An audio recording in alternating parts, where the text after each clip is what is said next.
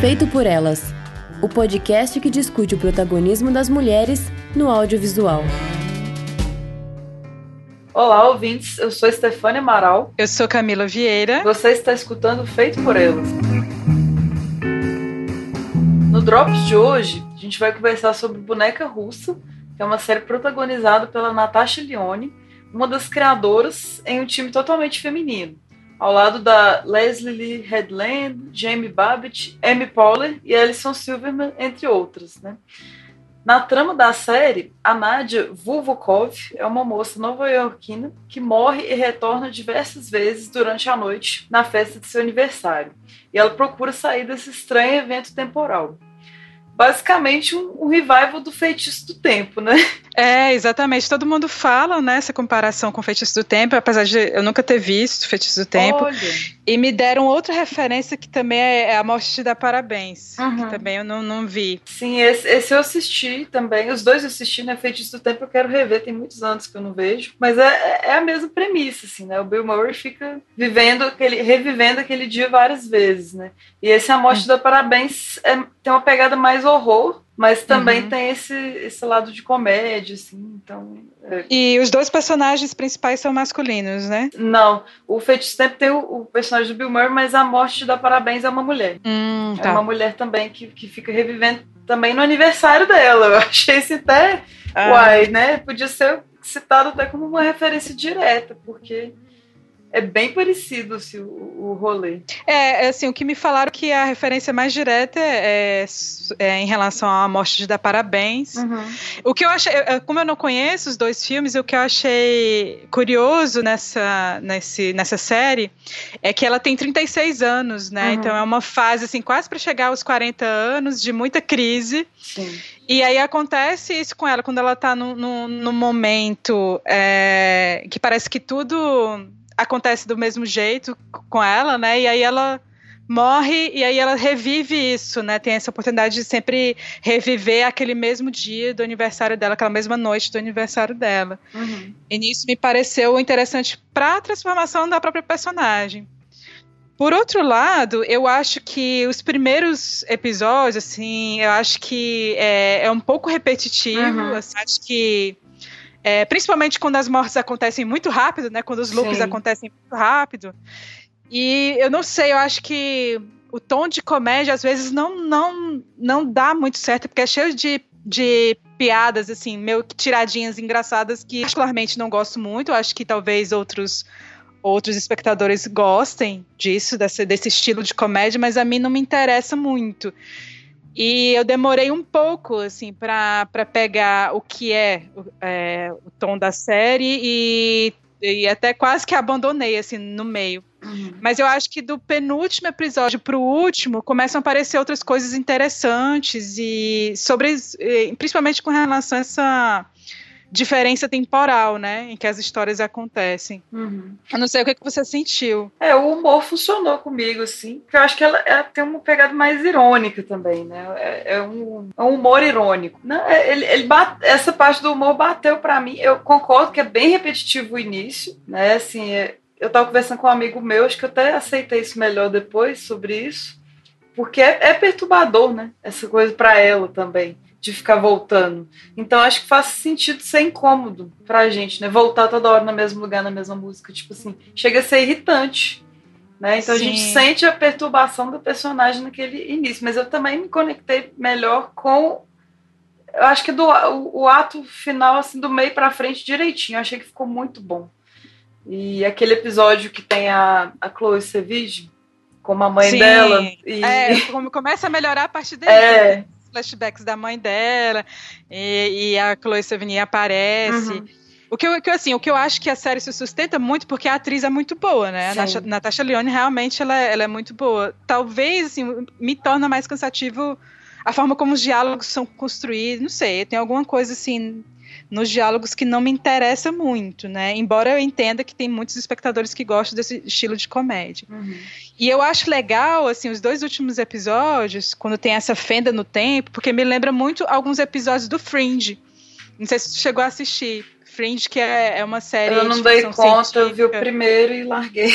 Tem muito não, tempo. A, a, a grande, a questão central, assim, temática do Fringe vai ser justamente essa convivência entre mundos possíveis, né? Uhum. A partir das escolhas que cada um pode fazer. Então, assim, você vê alguma pessoa no seu cotidiano e você, de repente, não interfere na vida dessa pessoa, isso não quer dizer que em um universo paralelo você não tenha conhecido essa pessoa, entende? Uhum. Pode ser que você tenha conhecido e a sua vida tenha mudado a partir daquilo ali. Então, no Fringe tem isso. Tem, é, a principal linha temática do Fringe é justamente desenvolver isso com uma mitologia dentro da série. Uhum. E daí eu achei interessante, assim, acho que talvez tenha até referência, assim, com relação ao Fringe. Pode ser.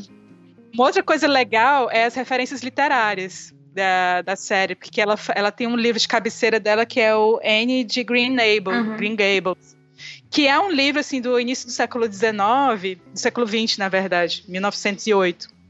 Um livro do início do século vinte, que é um livro que eu gostaria muito, né? Porque ele ficou, assim, canonizado com uma grande referência do, da literatura infanto-juvenil. E esse livro foi, foi lançado pela Martins Fontes há muito tempo, e eu não sei se vai ter uma outra edição, acho que está esgotada essa edição. E tem relação com a trama, que eu fiquei curiosa, porque eu não li esse livro. Você chegou a ler?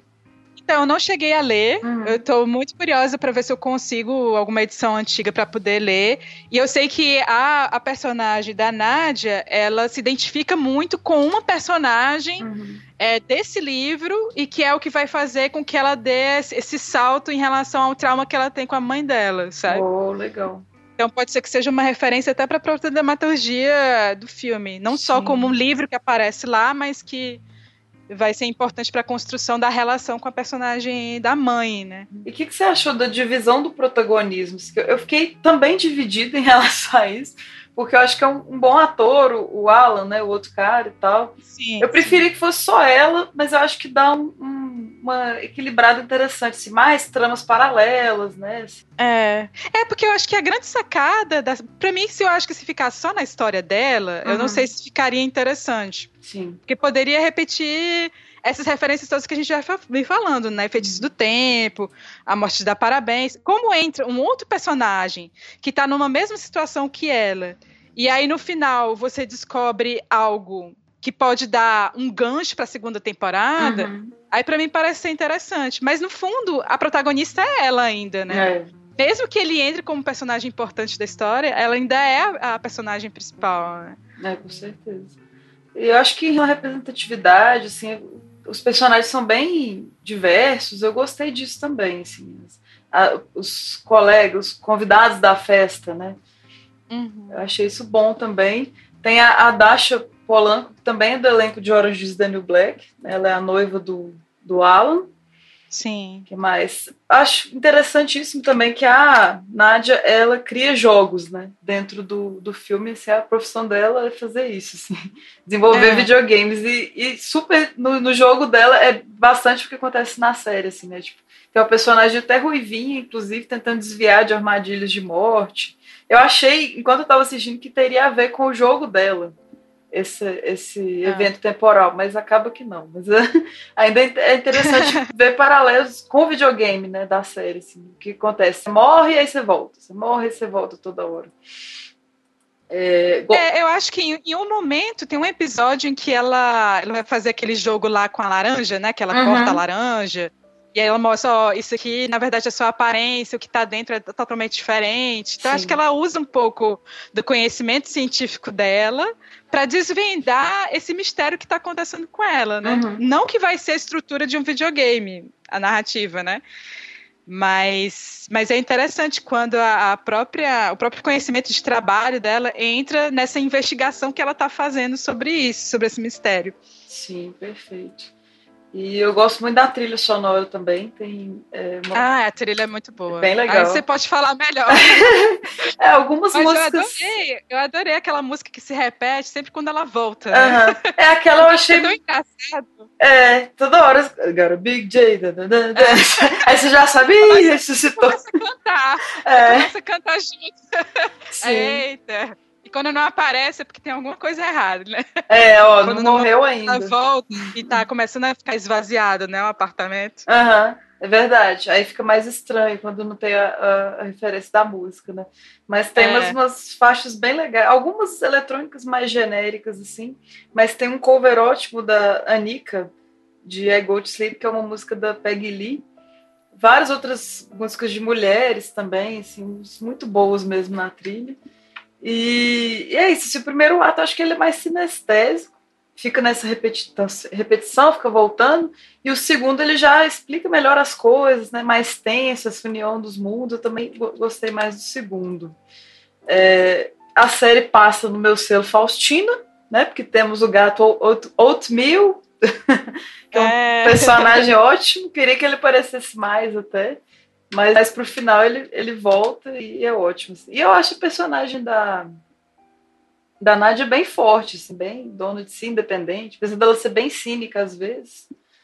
É, e ela não quer se comprometer com ninguém, né? Uhum. É um lance assim, né? Os personagens com que ela se envolve, ela faz questão de dizer, não, não quero ter um relacionamento profundo com você, uhum. E é isso mesmo, é uma noite só e pronto, né? Acho interessante. A princípio eu tinha pensado que o gato tinha alguma coisa a ver com esse mistério, uhum. Mas não, né? Eu acho que passa isso, assim... É, porque nas duas primeiras mortes dela aparece o gato, assim, uhum. no final, né? Sim. Daí eu imaginava que tinha alguma relação com esse gato dela, mas depois aí passa e não é nem, nem tanto isso. Acho que a relação tá mais nessa arrogância dela que a gente tá falando aqui do que tudo, assim. Porque ela tem que reviver aquele, aquele karma, né? Até é. ela ficar uma pessoa mais aberta, mais conectada com o mundo, assim, se preocupando mais com as pessoas, literalmente, né?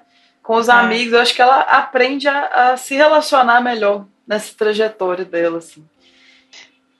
É, pelo que dá a entender, embora eu acho, assim, que por mais que os três últimos episódios é, expliquem um pouco melhor o que, que é esse mistério que está acontecendo, né, eu acho que ele ainda abre possibilidades, assim, de, de você entender melhor como é que vai ser, né, a convivência desses dois mundos uhum. paralelos, né.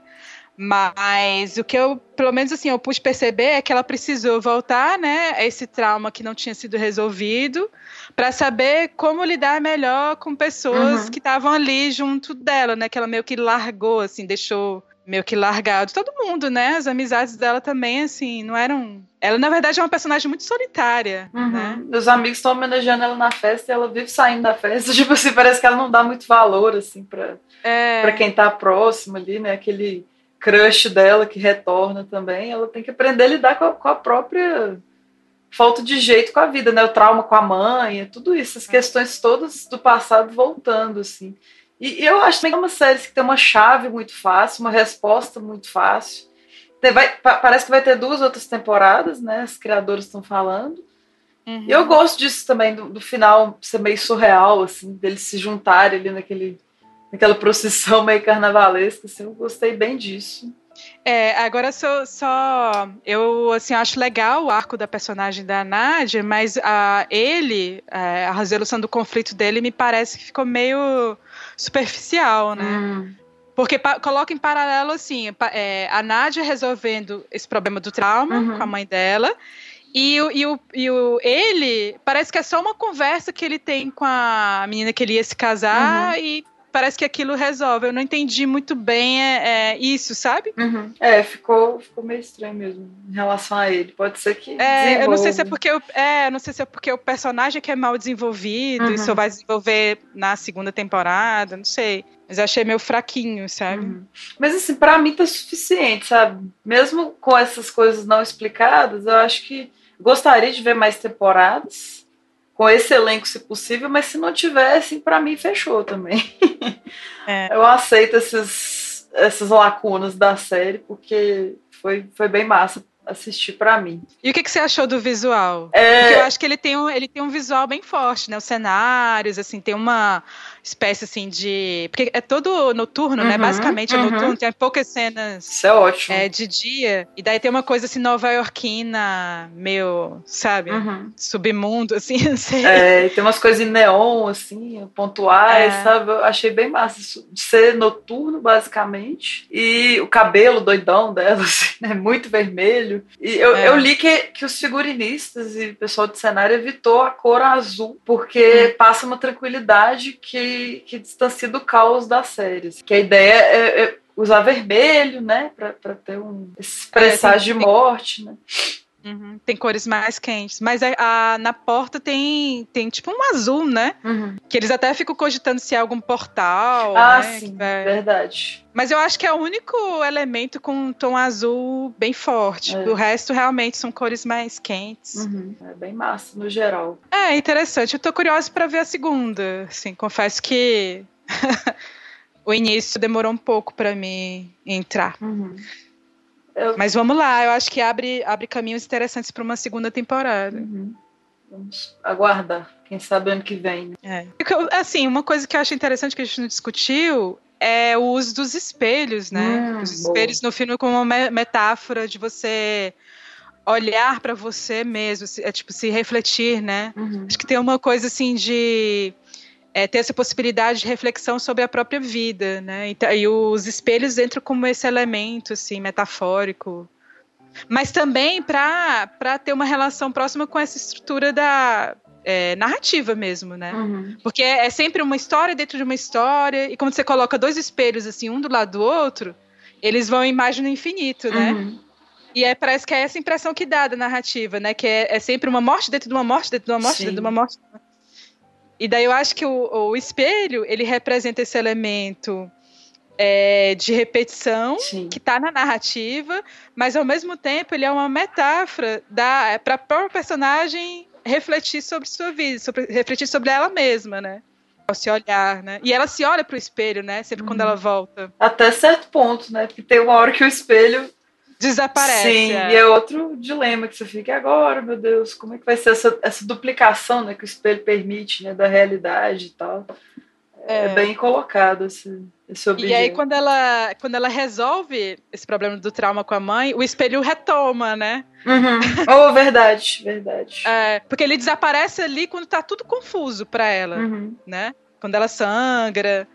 E aí depois, quando ela resolve, quando ela consegue entender, aí o espelho volta. Sensacional. Achei interessante isso também. Sim. Não tinha falado. É uma boa observação. Então podemos. Ah, e os, os letreiros meio que estilo Poderoso Chefão, né? Ah, boa, boa. Esses letreiros de estilo Poderoso Chefão. E muda, né, a cor. Uhum. Se altera do vermelho, aí vai pro branco, pro rosa. Eu lembrei do Kenny do South Park também, que é um personagem que todo episódio ele, ele morre de alguma forma, assim. Então tem algumas formas inusitadas do Kenny morrer, assim. Nesse, com todo o humor da série, eles fazem formas bem inusitadas dela, das mortes dela. Que depois, às vezes, é engraçado, né? Porque ela tá consciente, é meio que parece que ela sabe que tá sonhando ali, ou sabe que vai morrer, e faz a mesma coisa e não morre, né? Naquele mesmo gancho ali. Uai, mas eu desci aquela escada no outro. Então, é. Não era pra ser, né? Não era a hora dela. Uhum. É, eu vi alguns episódios de South Park e, e lembro do, do Kenny. Cerca dele morrer. É. Oh my God, Kenny's dead. Tinha uma coisa assim que eles falavam. É. Então, a série Boneca Russa que a gente está discutindo aqui, ela está disponível na Netflix. É, você pode assistir e comentar com a gente. Qualquer comentário ou sugestão, você pode mandar um e-mail para contato arroba feito por elas ponto com ponto b r ou deixar um comentário no nosso site, no SoundCloud ou pelas redes sociais. Obrigada pela audiência, pelo apoio e até a próxima. Valeu, pessoal!